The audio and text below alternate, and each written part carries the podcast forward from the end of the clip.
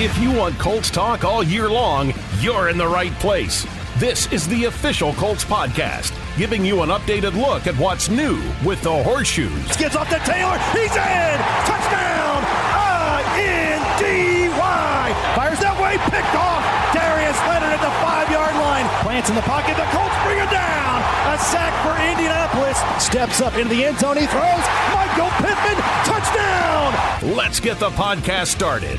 Hello again, everyone, and welcome to the Colts official podcast brought to you by our friends at WinBet.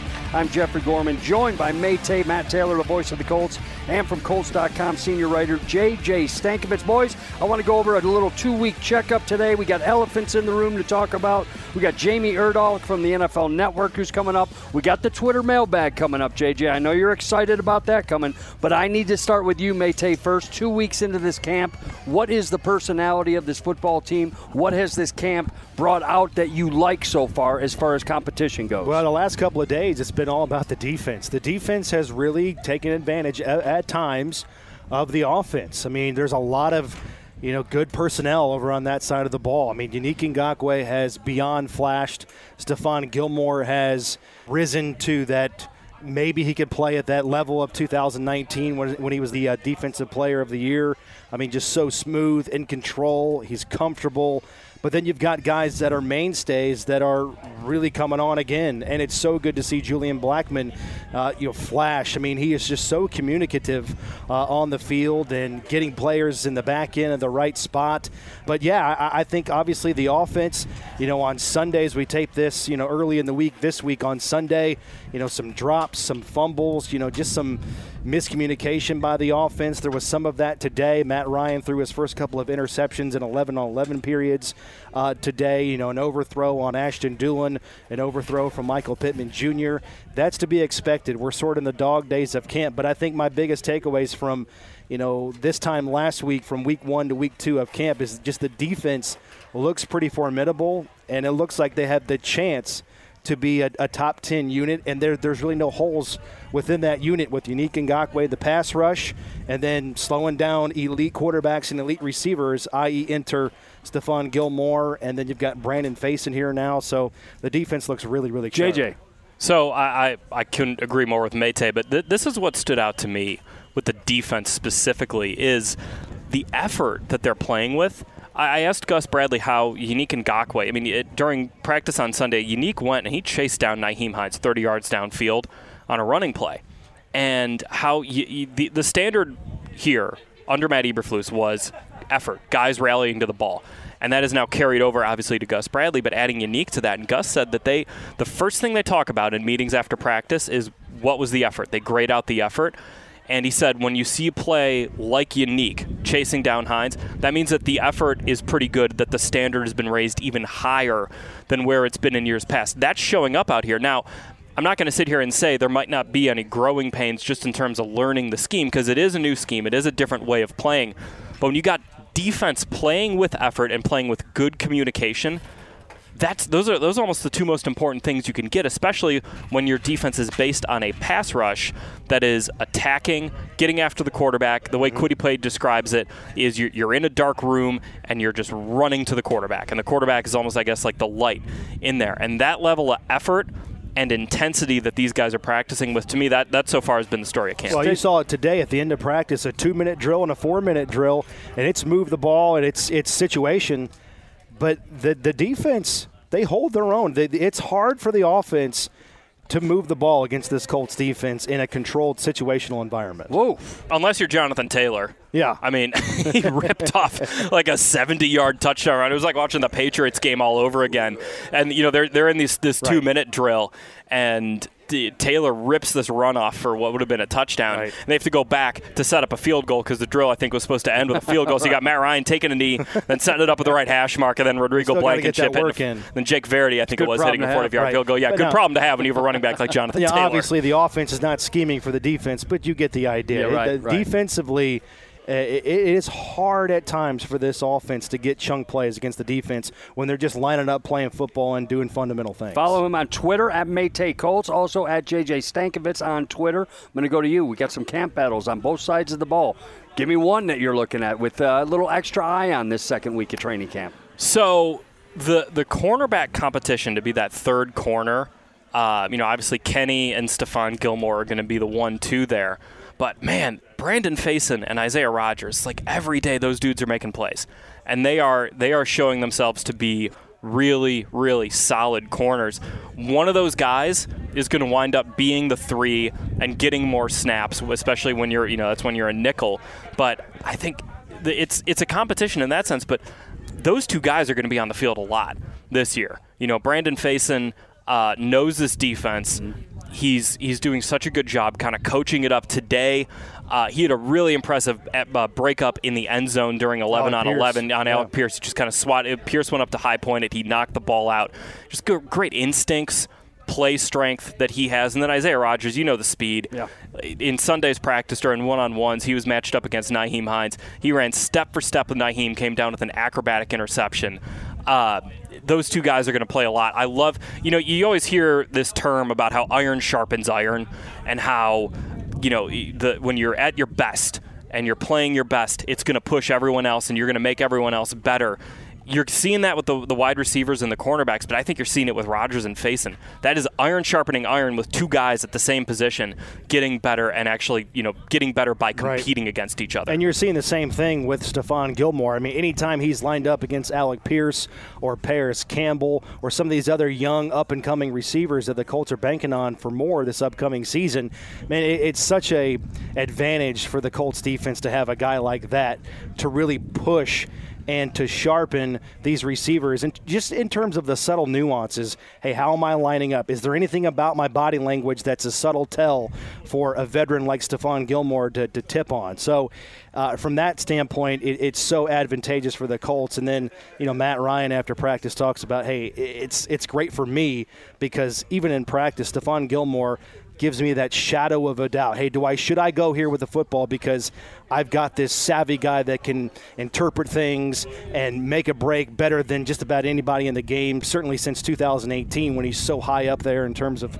pro football focus numbers and analytics and you know just just things of that nature. So you know Matt Ryan, Frank Reich have all talked about just what Stephon Gilmore brings to the offense and making those guys better in practice ahead of the regular season. I want to touch on the wide receiver position. I want to touch on the left tackle position. But before we get there, JJ Stankevitz, Wednesday practice, Thursday practice. Uh, you know, your walkthrough on Friday. You're playing at, and you're traveling to Buffalo. The Saturday preseason, first one of the year, this Saturday. What do you expect out of starters week one? So Frank Reich said the plan is they'll probably get about a quarter, uh, and they might get a little bit more than they have in years past, maybe a series. All starters? It'll be a case by case basis to determine who will You not know why I'm asking that. You know I why. know why you're asking Number that. 28. But look, I mean, He's not the only one. Is the, yeah, Well, right. the first one on my thing, you know, it's like, hey, Sure. I, you know, that's just Here- what I'm here's thinking. he, and, and what Frank said is that he wants everyone to expect to play. But here's the thing: if Jonathan Taylor is out there, it, something we've seen out here during practice is that that combination of Jonathan Taylor and Nyheim Hines on the field at the same time. That's been awesome. You're seeing you're seeing Nyheim rip off big runs. You're seeing Nyheim get catch passes. You're seeing JT break off big runs, catch chunk passes. You're just seeing these different dimensions of the offense, whether it's Nyheim and JT in the backfield. You know, Nyheim lined up in the slot, JT in the backfield. There's so many different things you can do with that that force a defense to declare what they want to do on a play, and then you can get a matchup based off of that. All of that being said, you're probably not going to see a whole lot of that in the preseason game because you don't want to put a lot of this stuff on film. You know, some of the more, I guess, proprietary plays that you're going to try to deploy in the regular season. So, all that being said, if Jonathan Taylor plays or not, I'm not as worried about it. Mm-hmm. I mean, this dude didn't have a preseason his rookie year. I know he started a little bit slow. Didn't have a preseason last year. I think he maybe played a game. Maybe he got a couple carry carry two against Minnesota. I don't even. I can't even. Not even that. I don't even I'd know about that. And look. And Yeah. then he went out and was the best running back in the NFL. So does Jonathan Taylor need the preseason? We'll see. But again, Frank Reich said, I want them to prepare like they're going to play in the preseason. Well, And some- a guy like Alec Pierce, or like last year uh, in Detroit, we saw Kwity Paye in Yeah. that third game. I mean, Kwity Paye got I think most of the run in the first half of that third preseason game, which was a little bit of surprise because he was projected as a starter. Mm-hmm. So I think it will be a case by case basis, as, as JJ said. But I will say that I think some of these young, the, the rookie impactful guys like a Jelani Woods or mm-hmm. Alec Pierce or a Drew Ogletree. Ogletree, those guys might get a little bit more extended run. Even though they're not quote unquote starters, they are guys the Colts are counting, you know, a significant role from right out of the gate. Mate, I talked about the wide receiver position a little bit. We got four guys I think that are, you know, not the GM here, but you might want to pencil in those top four guys. Could be a battle for two or three slots. Ashton Dulin in that number four slot, I'm saying, because obviously he's making some plays out here, but he's so special on special teams. The other battles for those position spots are the wide receivers. What do you like? What have you seen that you have been uh, encouraged yeah. by, and some of the discouraging things? I think if you play a game today, I, I think it's the top four, like you said. And then my five and six, assuming you keep six, I'm going to go with Keke Coutee mm-hmm. and Desmond Patmon. Mm-hmm. And those guys have been routinely intermixing with the twos. They'll sprinkle in with a little bit of the ones. We saw that today down in the red zone. Coutee was running with the ones. And again, I go back to he's he's had time in this league. He has flashed in this league, albeit with the Houston Texans. Mostly against year, the Colts. Mostly all of it against the Colts, right? He has three 100 yard receiving games, all of them against Indianapolis. And but I, I think he adds depth behind Parris Campbell, and I think Desmond Patmon adds depth behind either uh, Alec Pierce or uh, uh, Michael Pittman. By the way, Michael Pittman Jr.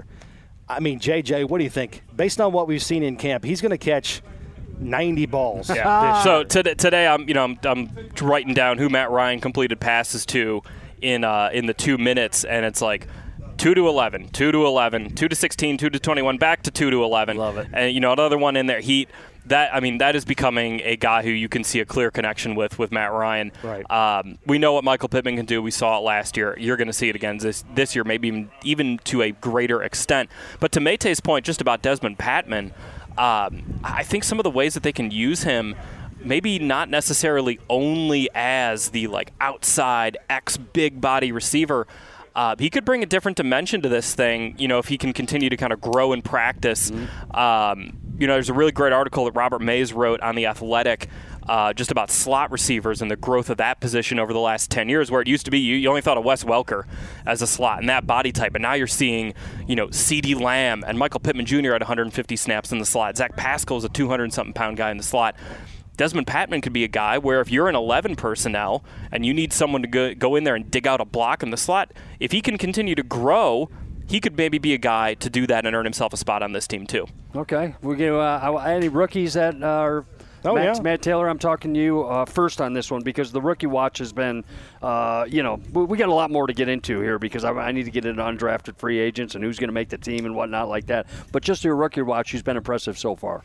Well, big roles obviously from Alec Pierce. Nick Cross is going to play. Nick Cross. I mean, right good. right now, right now, Rodney McLeod. It looks as if he's number two really? on the depth chart. I mean, I know he started the campaign on PUP, uh, PUP, and he had that slight knee injury coming into camp, and he sprinkled in a little bit with the ones primarily towards the end of last week. But here again over the weekend and early part of this week, it's it's Cross again back running primarily with the starters, and I'm pleasantly surprised at that because again we've talked about this all off season. It's McLeod who has 10 years experience versus Cross that just has all kinds of upside, and right now the Colts want it baptism by fire. Let's see what you got, and he's communicating well, just like Julian Blackmon is in the back end. So I really don't see you know a negative downside to if he plays and starts those first two games right out of the gate, which are so important in the AFC South. The Colts like what they have there, get it all out of your system here in training camp, so that way the, the mistakes are minimal when the bullets start flying. Well, a starting safety as a rookie, uh, Bob Sanders comes up to mind. Antoine Bethea Antoine Bethea, yeah. Julian Blackmon. Yeah, Julian Blackmon, good one. It could be Nick Cross this year. Talking with J.J. Stankevitz and Matt Taylor uh, right here on Colts Official Podcast, which is brought to you by our friends at WinBet. Other than Nick Cross, rookies, who do you like? And I'm, I'm hoping you're going to the offensive side of the ball. So I, I want to save the tight ends for a little bit later because uh, we got a, a, mailbag question about them that I kind of want to dig into. I love it. Okay. But I'm going to throw Eric Johnson out there. Mm-hmm. He's been he, he, he started camp on the NFI list. He had a, an injury while training away from the facility. But this dude's get off is really good. He's quick off the ball for an interior defensive lineman. And, eh, you know, I, I, think about this where Gus Bradley said, we want to get to eight. We want to get to eight pass rushers, eight guys who can, defensive linemen who can get after the quarterback. Eric Johnson looks like a guy who could be a part of that mix. Um, you know, I, I was walking back during a practice, and Rick Venturi's walking the other way. And you know, Rick does that thing. He kind of grabs your arm. Yeah, right. He's really, you know, I got something to tell you. He grabs my arm and he goes, "93 Johnson. Woo, Really? That dude can play." Yeah. And He had a spin move the other day that was pretty lethal. yeah. I, I think that that's a guy who his athletic profile was off the charts. He was one of the biggest combine snubs uh, from the this year's NFL Combine. I think he got a late invite to the Senior Bowl. Yep. Um, but he's a guy the Colts are really high in his athleticism in the interior.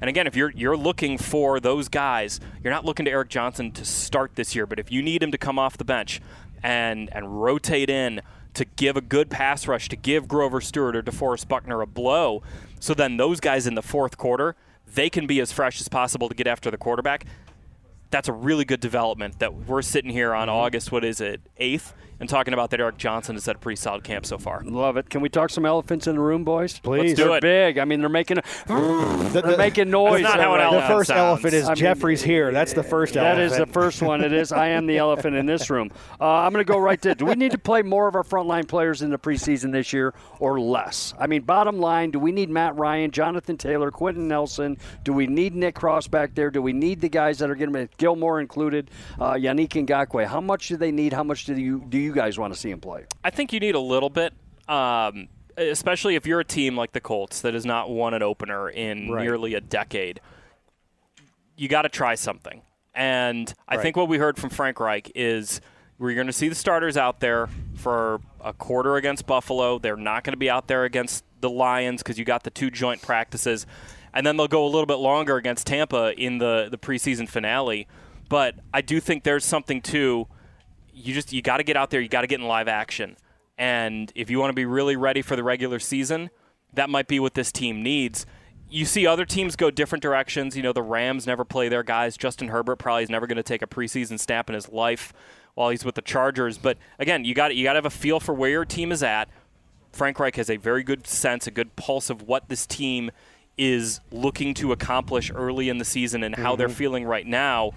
And I think you'll probably see the starters out there, and that'll probably be to their benefit. Matt Yeah. Taylor, I mean, I got to ask you because this is this goes more than just you being an analyst. This you've got to remember some names, my friend, over the course of the next well, few ga- weeks. game one and game three are going to be tough because everybody's going to play. and that's 90 guys Yeah. It's 91. It's I not. mean, It's not 90. It's 91 because Marcel Dabo takes up that spot on the roster. How about that? And I'm saying the Buffalo game this Saturday, you got to know that whole roster. But I'm saying, as an analyst side of you, what would you like to see as far as the starters go? I think I think JJ's absolutely right. I mean, it's that old adage. You know, you hear all the time: if it's not broke, don't fix it. Right. Well, this is sort of the other way. Like everything needs to be looked at. That's why practice is different this year. It's we're at noon instead of the morning, trying to just shake things up, trying to do anything and everything. Let's examine everything down to the smallest details to see if we can get off the faster starts.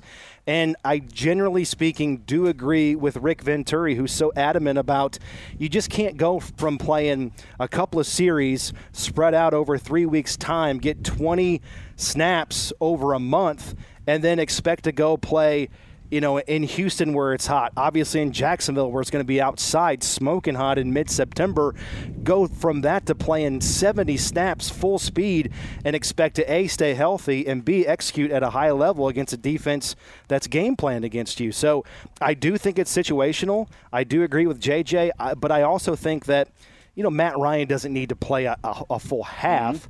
But it's a new scheme. It's brand new teammates. It's doing everything for the first time. Then on defense, new scheme under Gus Bradley, and you're trying to get in the, the habit of here's the call from the sideline. Here's how it works. This is how game day is going to feel with everybody involved. That's new here as compared to years past. So I do think it's very beneficial for the Colts to play a little bit more and get more time on task. And again, to steal a line from Rick Venturi, be more combat ready to start the season because again, everything's looked at. You're 6 and 11 record wise dating back to 2017 in the month of September.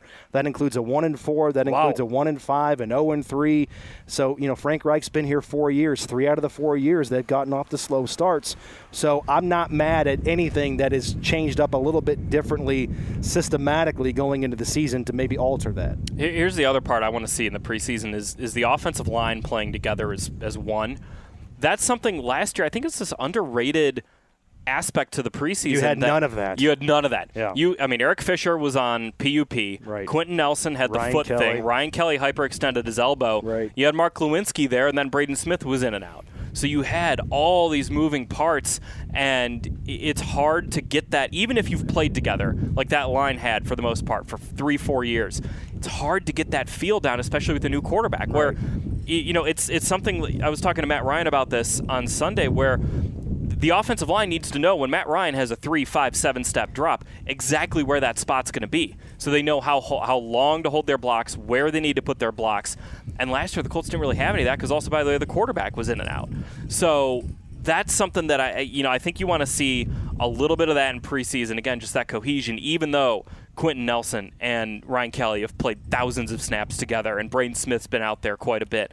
Um, you still want to see that cohesion, especially because I mean you have two new guys in there, Matt Pryor, Danny Pinter, uh, left guard and right tackle respectively. So I think that's something you're looking for in the preseason We're, too. guys, we're going to get to Jamie Erdahl from the NFL Network here in just a second, but I want to talk about Parris Campbell. Matt, I'll stay with you. What what sort of year is this for the young man? And and you know, availability is the best ability, obviously. So we're all holding our breath on it. But you know, knock on wood, a healthy year. What do we expect out of Parris Campbell this year? Yeah, I mean, you talk about ele- elephants in the room. This is up there. I mean, everybody knows. Parris knows it's a contract year. If he wants to continue playing football at this level, it's a monster year for him, and everyone's rooting for him. But it's just certainly you look at the freak things that have happened to him, and everybody says, "Oh man, this guy can't stay healthy."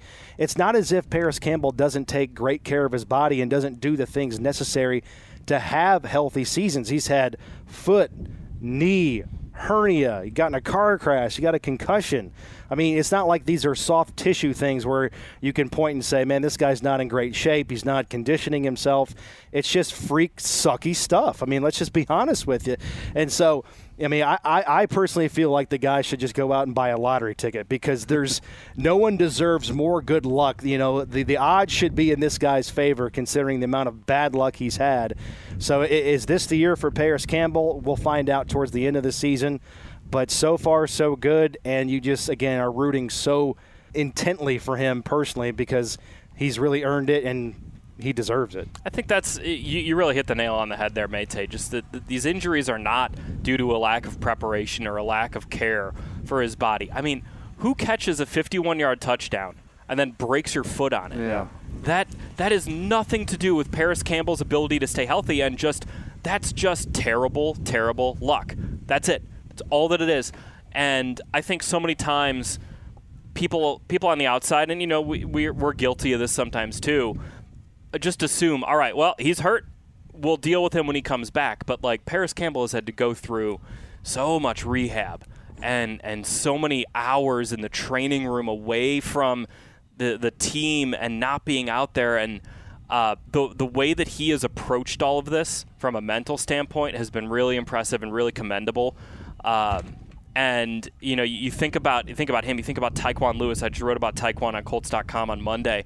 Another guy who literally this dude has had some problems staying healthy in his career. Again, not not for a whole lot that he's done. He gets a he he gets a sack, and then on the next play he gets an interception. And while he's returning it, his patella slips out. Like for that for, the, for those two guys to have those two injuries happen to them last year, it's like Both of them playmaking. both of them playmakers, know. I two mean, second round picks from Ohio State. injuries, I mean, yeah. it's it's just that's It it's is. almost unbelievable that that could happen. But um, you love those guys' attitude and how they've approached it. And for Parris, you're seeing it out here. The explosion, the speed, the connection with Matt Ryan that we've talked about a lot here. It's showing up, and you, you really hope that it continues to show up going into the regular season. All right, JJ, hold that thought. We are going to get to Jamie Erdahl from the NFL Network here. We're also going to talk about uh, a little bit about the, the young tight ends coming up. We got a Twitter mailbag. Made Mate's random thought of the week is coming up. But let's say hello now from co-host of Good Morning Football on the NFL Network. She was formerly the lead sideline reporter for the SEC and March Madness on CBS. Time now to go to Jamie Erdahl from the NFL Network. Enjoy. Matt Taylor, Lara Overton in the Colts radio studio, and our guest right now is Jamie Erdahl. She is the host of NFL Network's Emmy award winning Good Morning Football. That airs Monday to Friday, starting at 7 o'clock Eastern Time. You can follow Jamie on Twitter at Jamie Erdahl, E R D A H L. Jamie, thanks so much for the time. Let's start first. Congratulations are in order on the new job. Unfortunately, with training camp, haven't been able to see every minute of the show, but it looks like it's going fantastically so far. How has it gone for you being on the air for about three weeks on the show? Well, thank you. Um, it's been an unbelievable transition.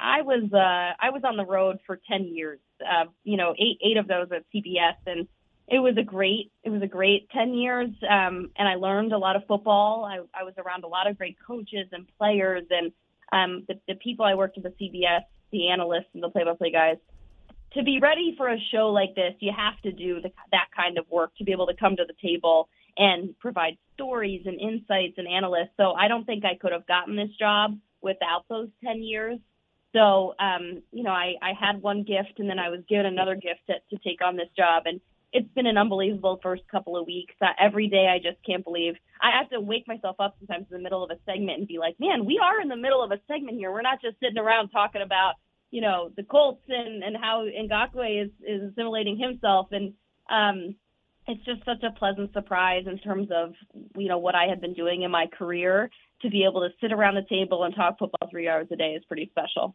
Jamie, it's kind of like when we talk to guys who come out of the SEC and go to the NFL that the transition isn't as great for some of those guys because of the level that you're playing at in college football. And that was your beat. You were on the number one team covering the game of the week for the SEC for so many years.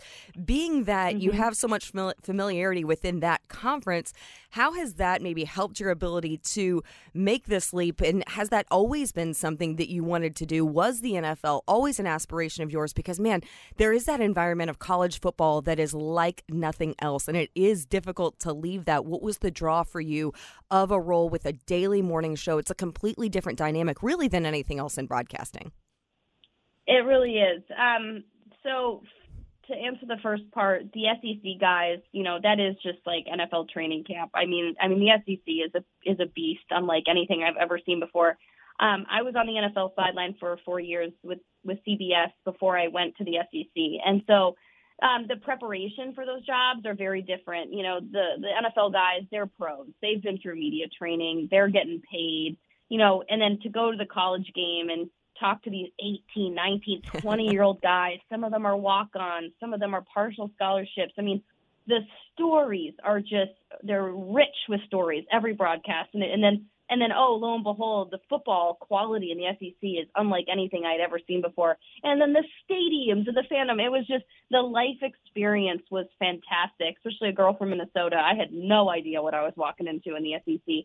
Um, but really, what I was able to convince my new bosses at the NFL Network was that, like, listen, you look at any roster, I, I got eight to ten guys that yeah. I'm talking to every week on the SEC that's just riddled with guys across the league. Mm-hmm. So um, it's really cool to see them now. You know, there's even coaching changes that have happened. Like Steve Sarkisian, I used to walk around the, the Falcons games with him before the game, talking about Matt Ryan, and then he was at Alabama, and now he's at Texas. Like, and he's going to coach one of the Mannings. Like, it's just wild how all of these things kind of overlap. But the SEC is truly just a juggernaut in and of itself that has really helped prepare me to see a lot of these guys again after my four years with them. That's Jamie Erdahl with us, and as Lara said, Jamie, the the show Good Morning Football, it's it's so well done, and as you know, it's all about synergy. It's all about chemistry with you know the the folks on set, your other co-hosts.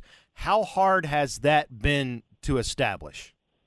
Uh, it's li- uh, probably the least most difficult thing I've ever done in my life. There you These go. guys are, yeah.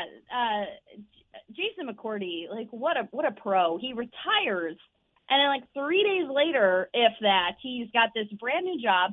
I, I look at him sometimes to my left, and he's making points. He's calling for video. He's breaking down plays. And the guy has never done more than a week of television in his life, and now he's just cruising through 15 hours a week of TV like it's like it ain't no thing. It's unbelievable. Peter and Kyle, what a wealth of knowledge those two are in a very in very different capacity. No doubt. Kyle says some of the most outlandish things, but it's relatable. He is like the everyman fan of football, mm-hmm. and the way he explains things sometimes, it just it makes me laugh. It like to, to tears sometimes. Peter, I can just look at him and I just know he's going to come up with something that supports essentially anybody's argument. It truly is not to get too into the weeds, but um, when we sit there and I have my earpiece in, like I, I don't hear the guy's voice in my ears. I hear the producers and I hear the video that we watch, but they do it on purpose because they want us to feel like we're having this conversation, just the four of us at this table. And it and it's it's so fantastic. I just I cannot believe my luck that I get to be doing this every day. So, not just has this been an incredible past few years for you career wise, but personally too. You're a mom of two. What has this transition been like for your family and taking on a completely new schedule? Because I know for a while you're, as you mentioned, you were on the road for 10 years. So, early on, you were juggling that being a new mom and parenting and all of those things. What has this transition been like for your family going into a completely different uh, role for you professionally? Yeah, it's um I told my 3-year-old and the fact that she's old enough now to conceptualize this is pretty important statement for her, but I told her I get to put my suitcase away and that's oh. unbelievable. I mean, they for a long time they don't know what's up. I was leaving, I was coming. They just kind of were happy when you were there and they didn't realize when you weren't there and um, my one year old is still kind of in that phase, uh, but she, but my three year old really kind of understood what the suitcase means. So we did um, move from Minnesota to New to New York, and um, lo and behold, my husband's career is also, you know, New York based. So he was coming here a ton. Mm-hmm. And so what this really means for all of us is neither of us have to travel virtually anymore. And that, I mean, in this, you know, for we just experienced, we just came off a COVID year, not really traveling a ton, the two of us. And so we have this family dynamic. And then all of a sudden we hit the road again and we're just like ships passing in the night. My husband and I would literally pass each other in the airport coming and going on Thursdays. I would be on my way to my football game. He would be coming back from his office. And um, it was not really a sustainable family lifestyle, to be honest. And so this job, for all the great things that it does professionally, personally, um, I get to stay home. I get to put my kids to bed every night. Um, you know, I get to have Thanksgiving at home for the first time in eight years. Oh, I mean, it's, it's like really a couple. It's really a couple of special things that I'm really looking forward to. I imagine there's probably, though, some pull at some point to have the opportunity to some degree to maybe be on the road should that opportunity present itself. And that's one of the great things I feel like in watching so many people evolve with NFL Network is that you're not just locked into doing one specific thing. There might be an opportunity where you guys do Good Morning Football on the road or something like that. Do you see yourself maybe being able to, if there's an opportunity to do a remote show or do some of those types of things because you do have such strong ties to the live game day type of coverage, do you feel like that maybe there'll be an opportunity once or twice a season or something that could pull you back to wanting to be back in that environment on a limited maybe capacity? Totally. Um, so, like the international series, those are huge, and I would hope that um, the NFL Network and the relationship they have with those being their games, um, I would hope maybe mm-hmm. traveling mm-hmm abroad um, to put the show on the road in that capacity would be unbelievable. And then obviously everyone everyone wants to go and hang out at the Super Bowl. The problem with the Super Bowl is like these West Coast Super Bowls, the show has to be on the air at like 3 a.m. or yeah. whatever godforsaken time in in Glendale or in Los Angeles. And so it's like, what guests are you getting? I don't even know if you want that guest that wants to show up for you at 4 a.m. So I don't know if I want to sign Depending on that. where they were the night before, yeah. Yeah, exactly. like Vegas, maybe you catch somebody on the back end, but like you don't want someone like waking up for your show at 4 a.m. in Glendale. what is your schedule like right now? What is the wake up call when you're on air at 7 a.m.?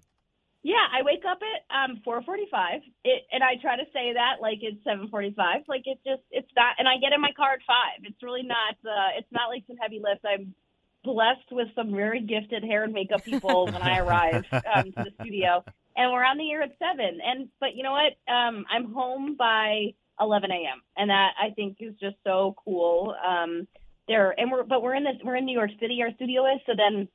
Like next week, for example, the guys and I are going to go out to lunch. Like, yeah, we just get to go casually have lunch in New York City after our show. Probably still be home by 1 p.m. Like, mm-hmm. it's just kind of a crazy life existence. Like Peter and Kyle, this is their norm, but I feel like Jason and I already are like. So the first day the show ends, and the guys are like, "All right, and uh, now you get to go home, and it's like 9:57 a.m. oh my gosh! Can like, you imagine? What? Yeah. To, I know it's just crazy. It's crazy to think about. I could do that for like three days before I just you know passed out. You'd find me in a ditch asleep, no.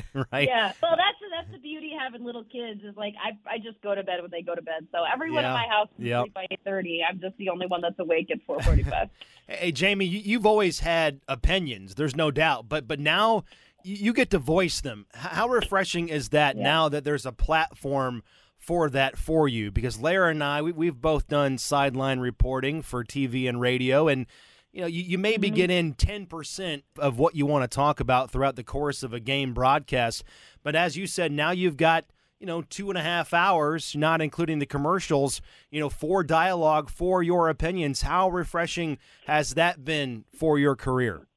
Oh, so refreshing. That's a really good way to put it. Very, um, it really has created this new, this spark that I, I feel like I've always had this as a part of my personality to be able to chop it up um, when it comes to football, but to be able to put it to good use every day is um, is is really really awesome. The and you guys know, like from a sideline perspective, like the worst thing you can hear from your producer is something along the lines of like, "All right, you have 20 seconds yeah. to do this. Wrap it up. Do it in 15. That, yeah. but if you could do it in 15, that'd be great. It's like what what am I supposed to do with that? Like, I have to shave off five seconds before I even start? Like, take me five seconds to say Rob Gronkowski. Like, how am I supposed to, like, continue on with the story? Um, so just, just to have the space and I honestly had to tell myself well in advance of the shows, like, I get to talk slower. I get to take my time. Like, sometimes Kyle and Peter will be going off in their soliloquies and I'm looking at them like, wow, they're eating up a lot of time right now. And it's like, so what? All we have is time. Yeah. This is unbelievable. Like I, I've had to retrain my brain a little bit to um, adjust to this newfound freedom called time. That's amazing. I love that. That's like one of the things like you don't take it for granted once you have it. You're like, "Oh, we can just have this like oh. free-flowing oh. discussion and banter back and forth no, and all have time to make our points." Exactly. Well, that's wh- what I said to my husband. I was like, they they've given me the keys to the kingdom. Like no one's gonna be able to shut me up. That's it. There's no going back. You can't put the genie back in the bottle. Well, one thing that people may not realize is that you mentioned your seasons covering the NFL, and you spent some time covering the Indianapolis Colts in that period where you were doing a lot of the NFL prior to the majority of your role being covering the SEC. And on that crew in particular. And one thing I remember, and I'm going to remind you of this, is this was probably, I don't know, maybe 2015, 2016. I was with the CBS affiliate here in Indy. You were in town covering a game here in Indy, and you must have turned on the six o'clock local news and you tweeted to me complimenting me on how good my report on the Colts was and I was like, "Oh my gosh, like how oh. sweet. How sweet is Jamie Erdahl that one like she's in Indy on assignment and she thinks to one turn on like local CBS. Let me see what they're doing over here and then takes the time to watch like my like like 90 second Friday wrap package which like Fridays are always like it's like, "Oh, we need you to do a package." It's like Friday is like typically unless there's like a major injury and somebody's out. It's kind of like you got to create something a little little bit. So, you know, mm-hmm. I'd probably gotten back to the station about 3:30 and I had to have it done by about 4:30 and so I'm cranking out this package, but I was like, what a kind human being. So like I always just thought that was oh. the sweetest thing of you to take notice and then, you know, spend your time and then tweet to me. I always thought that that was just like such a nice, a wonderful kind thing for you to do. So well, thank you. I appreciate that. Listen, I I interned in sports departments locally. Like I have such an appreciation for the daily grind that goes into that craft in particular, which is such a different craft than sidelines, such a different craft than being in a studio. Um, a young woman that I worked with on the SEC just recently took a job in my hometown in Minnesota, and I had dinner with her before I got to leave. And it's it's at the NBC affiliate there. She's new to the sports department, and I was just so excited for her in this like budding career essentially to be in this big market. But mm-hmm. I'm like at the in my head, I'm like, oh, your three minutes on the back end of the news at 10:30 is just going to be so hard. So man, if someone's going to watch you and say like anything besides like, oh, you should have talked about you know the Twins instead of the Timberwolves, like sometimes you just got to say like, hey, that was great. I'm glad you did that. I'm you know, and I'm I'm thank you for remembering that, but it's easy enough to just say like oh, hey you're doing a great job because it's a hard job to do sometimes. And i think that people really underestimate i mean obviously it's such a competitive business. It truly is. Like it, it takes a lot it's a lot of hard work. You have to be diligent. But i think people don't realize how much of a rapport there is among people within the NFL in every capacity. Like it truly is like such a great like support system of people always looking out for you, encouraging you so much more so than I think that people have this perception that it's like the scene in Anchorman when the two local news stations are like dueling mm-hmm. back and forth, right? When you're with a team or you're with a network. But you have a connection to the Colts. You were covering Colts Jags in London, and this was a personal connection because you happened to get engaged in London. Tell me about like going over, you're in like work mode, and then, you know, you're preparing for a game on Sunday, and then you have this like major life moment in the middle of all of this in such a cool, incredible place. Yeah, so um, I can't believe this. So I I did three NFL games over there. This was my second one, and it was the fall of '16. And so my my my boyfriend at the time came over. So so weird to say now. Um, and he I went first. I went like on Tuesday that game week, and then he came like on Thursday or Friday. And um, he had emailed Greg Gumbel and Trent Green like in August. Like, what is your your Oh. schedule that weekend and like when are you meeting with the Jaguars and the Colts? Like he was trying to find a time to like do this like spectacular thing. So um he ends up finding this window. Like I think we met with the Colts in the morning on Saturday and then we went on this walk in Hyde Park, which is right where we were staying in London.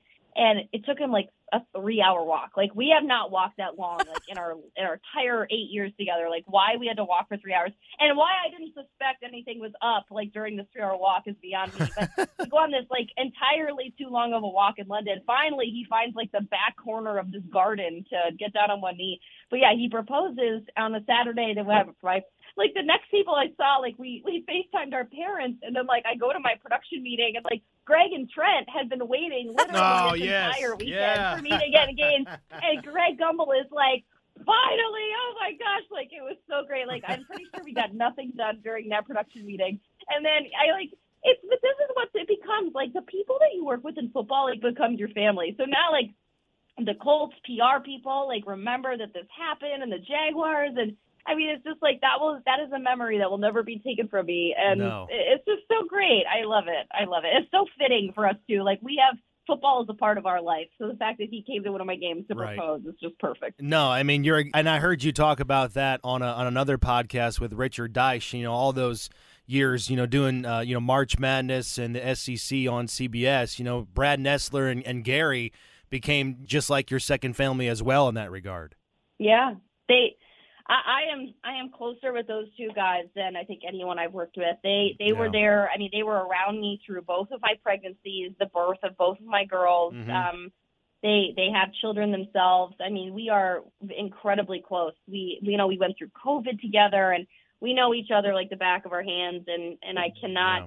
credit those two enough with like everything so much that I learned from the game of Yeah. football and life and how to approach um, to do TV the right way and creatively and make it compelling. And those two changed my life.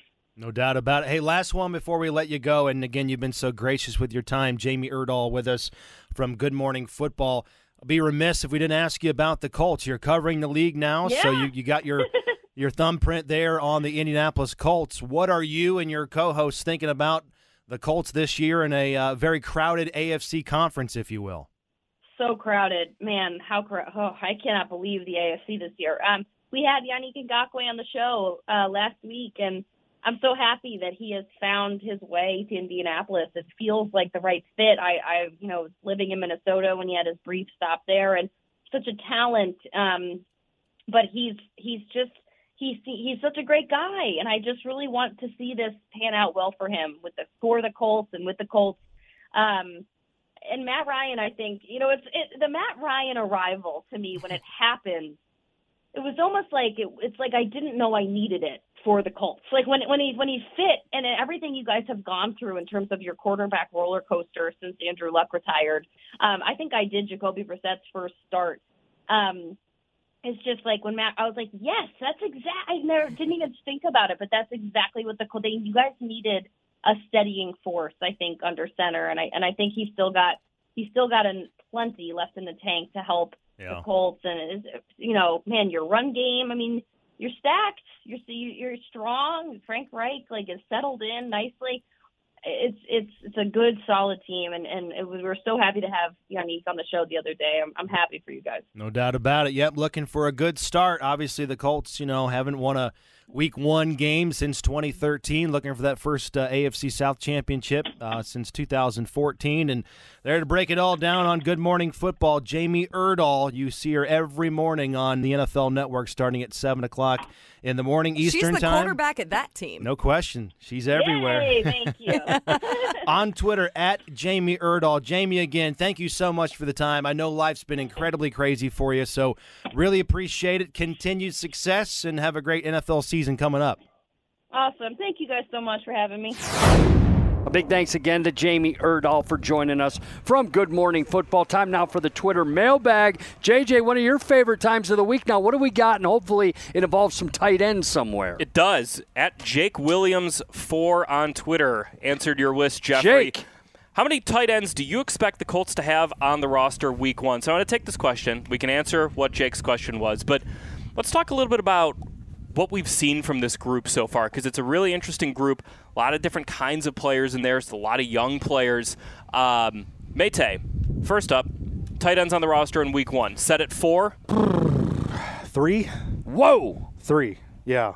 Really? Last year, last year was three, right to start the season. So I, w- I would start at three, maybe four, four tops. Why are you looking at me like I'm crazy? Because Well, Drew Ogletree's had a great camp so I, far. I, I understand. Jelani that. Woods is I- Jelani Woods. I mean, I mean it's a understand- mismatch. I and then understand- Kylen Uh, Granson's listen, coming I'm along. just I saying mean- they kept three last year, four tops. Well, so you- between three or four, I'm hedging my bet. Got to find the guys that can play the specials. Talk But you're, you're, you're oh, Andrew Ogletree looks as if this is not big at all. I mean, Right, the, yeah. this guy was a wide receiver at the University Findlay. of Findlay, and they did. He wanted to switch positions and move to tight end because he's a big dude naturally, and they didn't even have a tight ends coach. Right, so then he moves to Youngstown State. He plays one year, then he gets drafted. You know, he has this fantastic season. So, yeah, he, he's my biggest surprise in a good way so far in camp because he's intermixing with the first team offense over a guy like Jelani Woods, mm-hmm. who the Colts took in the third round on, on day two, Friday of the draft. And, you know, Frank Reich is really pleasantly surprised with him. He gets it. He's a smart guy. He's got the athletic traits. We're seeing one handed catches. So if the Colts keep four, he's my fourth. Okay. And, and I think it's four just based on what we've seen from Ogletree, but something that Frank Frank Reich said on uh, Saturday or Sunday, whenever he was asked about Drew, is he's played good football. He's shown that it's not too big for him. You still have to show that you can play winning football. There's a difference between just being good and then playing winning football for a team when you're on the 53 man roster. That's not to say that Drew hasn't shown that yet, but that's kind of the thing that you're looking for. So for me, the number one guy I'm looking to watch in these preseason games is Drew Ogletree. Because I think that will go a long way to answering what Jake's question See, is here. You both looked at me like I was crazy. I know, but I'm gonna say Last year it was Jack Doyle, Mo Alie-Cox, and Kylen Granson. They had three tight ends. But they didn't. They didn't draft another guy. And those two draft choices. That's why we Yeah. were looking at you like you had three eyes. But I'm going to say right now, we have three individual guys but- that are all the same. Not to me all the same, but they are a starting front line uh, of an NBA team. When you're talking about Mo Alie, Cox, Ogletree, and Jelani Woods. And Mo Alie-Cox is the shortest guy that You're right. And now you got Kylen Granson, who, Matt, no disrespect, he's your size. I mean, he's a different element, a different size. Do those guys all work together? That Kylen Granson is a different model than right. the other three well, that right. are playing. Because the the inline position, the Y in this offense, that's Mo Alie-Cox. That'll probably be Jelani Woods. The F you can envision. That's where that's where Kylen Granson lives. Drew Ogletree could kind of be a guy who could go between those two. Um, obviously, his wide receiver background would probably lend it more to being that kind of flexed out move tight end. But he he said, "Hey, put me wherever you want, as long as I'm on the field and I can go I out just- there and make plays." I don't know if you can keep four running backs, six wide receivers, and four tight ends. well, do you need to keep four running backs? Well, that that's That's the question. That's my question. Right. And it's You know, gonna- it's gonna so- come- So you keep four running backs, but only five receivers. But Hines is your sixth receiver, so to speak. Th- I there's that that flexibility that Nyheim gives you. Right. I think gives you a little more flexibility in terms of what this final roster will look like, just based on again, like you said, Mate, he can play wide receiver and he can play running back. So if you need him in either, he can do both. Give me something real quick on Phillip Lindsay. We know he's been around the NFL, played some good years in Denver. Now he's a Colt. What have you liked early out of him? He's looked good. He's, Yeah. he's shown some burst. You, you see why he was a thousand yard rusher. Yep. Uh, some of the offensive lines he ran behind last year in uh, what was it, Miami? and Houston and Houston. Miami. Two of the, He the lower lower graded offensive lines two- in the NFL right there. and a half yards per carry last year. Yeah, and he- I don't he- think that's on Phillip Lindsay. No, he didn't have much room to operate there. Um, seems like a pretty good fit if you're looking for that kind of Jonathan Taylor insurance back there, where you don't expect him. You, you, if all goes well, you probably don't need Phillip Lindsay a whole lot this year. But if you do need him, you probably feel pretty good about it. Great stuff. Mate, it is time now Oh. for your random question, or excuse me, your random thought of the week. It's JJ and I are on bended ear. Let's have it. All right, so you guys have seen on social media Nick Ngakoue. All he's over all about uh, community relations, helping, helping the people out What a here. Yeah, he's he's impressive, but he's also been uh, bonding with Colts fans by soliciting advice on new sack dances or go-to moves after getting a, a huge play or a sack late in the game in crunch time. Jeffrey, what would your go-to sack dance be? if I was talented and had athleticism, That's and I- first. That's a big if. and I and I had to then celebrate me doing something that only a very very limited few people on Earth could do. Uh, yeah, I think I would go into. Uh, Boy, I'd go to old school. I'm older than you guys right now, so I mean, I'd go into a little rock in the cradle, rock in the, you know what I mean? It'd be my just to the left and to the right. It'd be real silent. Yeah, we need- we need video on this, I don't we? Yeah, if you could see the hands moving right now, it'd be quiet. It's just like another just walk classic in the park. white guy. Yeah, Just classic Yeah. white you know, guy in the hi- yeah, hands, yeah, that middle-aged white guy dance. That's what I kind of would do if I was in my, I don't know, maybe. That's what you do do when you I- watch the game. You just celebrate that way. Mm, mm. Lower lower bite. Mm. It wouldn't be it wouldn't be special, but I, I would talk to all the fans though. That's what I would be. I wouldn't be doing the dance and stuff, but I'd be an animated guy. Kind of a jerk. You wouldn't like me if I was on your team. Yeah. Well, Well, I set that one up for yes, you. you, yes, you did. Yeah, you don't have to change very much on that one. Come on, JJ. JJ, let's see I, it. I don't have it. I don't have the hip fluidity to play in the NFL, let alone to be able to dance Can you do at this, all. though? I mean, no, a I little- can't no, even no. do that. Can't Not even even move that shimmy? much. No? I can't even shimmy. It's it's terrible. Um, so I would honestly, it's not even original, but my favorite sack dance was Willie Young. He played for the Bears.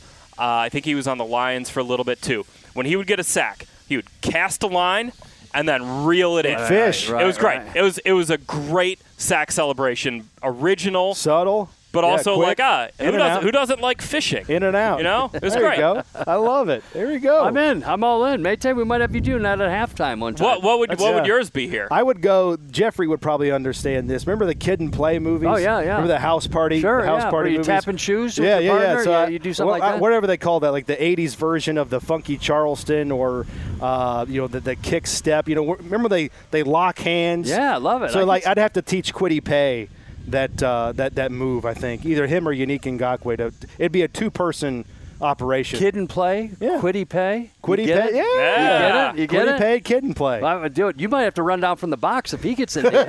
After every sack, I've got him for 12 sacks this hold the year, elevator. so, I mean, Mate's coming down to do it. Guys, that's fun. I enjoy doing that. We got a lot more coming up to cover camp. I want to give you an update of what's coming up on uh, this week on the Colts Audio Network. Daily updates Tuesday through Thursday on 93.5 and 107.5 The Fan and the Colts Audio Network. Inside Football. Oh, we love this. With Coach Rick Venturi, we'll drop on Wednesday with an in-depth look at the trenches on both sides of the ball for the Colts. We got camps chats, camp chats rather, with Colts players every day after practice, and on Friday the Colts Happy Hour with JMB featuring Frank Reich and players heading into Saturday's preseason opener against the Bills. I can't wait for that, guys. We're going to see you there. All coverage 93.5 and 107.5 The Fan. I'm coming from the rafters, out of left field. With Gorman's thought of the week, Oh. and I oh. need some help on Oh. this. And I need some help, boys, because you know you make me look smarter. But I talked to this guy, I'm not going to tell you who. Then I talked to this lady, I'm not going to tell you who. Yeah, Then I talked you're to a- this. you're a collage of stolen then I- material. then I'm going to talk to my neighbor over here. I'm not going to tell you who though. But number 57 on this Colts roster. Joe Domann. Yep. Tell me about JoJo Domann that people are talking about. And do we possibly get another undrafted free agent this year to make this squad? Former safety JoJo Domann at Nebraska, dropping down to linebacker. It kind of fits a type in this defense. Last year, Gus Bradley had a similar type of player in Divine Deablo, former safety turned linebacker, kind of played a hybrid in that defense. There's a path there for a guy like JoJo Domann, Sterling Weatherford, local kid from Cicero up here, home uh, new home of Casey Valier, Sure. Cicero, Yeah. Indiana. Um, I think either of those guys have a pretty good shot. Again, you, you look at what Gus's defense did last year, you look at some of the plays that they're making out here during camp, you, you see a path for them to uh, make it as undrafted free agents. Yeah, and JJ's right. I mean, they, he definitely fits a type, and the Colts see this in like him. it. They prioritize takeaways.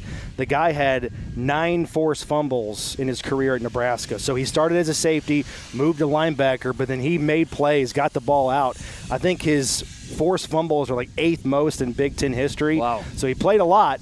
Um, and you can see why. I mean, he's he's coming out here. This this scene's not too big for him, and he's he's an undrafted free agent candidate for sure. That's the voice of the Colts, Matt Taylor. And again, you can hear him all preseason and regular season long. Can't wait for that. JJ Stankevitz on Colts.com. Big thanks to Casey Valier and Larra Overton for helping out. And I appreciate you guys letting me have a random thought, guys. Really. I mean, just let me have my foot in the water there a little Please. bit. I was going to go with the Portillo's question, but we're not there yet. Hey, you pronounced it next, right. Next week, we'll go, I got to drive by it every day. Now I see the sign. So, But next week, we got All right. Portillo's information for you. I enjoy it, guys. Uh, you both are football nerds, and I mean that with the best of most love that I can come up with because, as I say again, I'm not shy. I steal most of your stuff and use it too. as my own. We love you too. For JJ Stankevitz, Matt Taylor, I am Jeffrey Gorman, and our friends at WynnBET. This is the Colts official podcast. Check us out on Colts.com. A lot more information coming at you. And don't forget, we got a Friday night leave and a Saturday night opener against the Buffalo Bills preseason game, number one. We'll talk to you next week.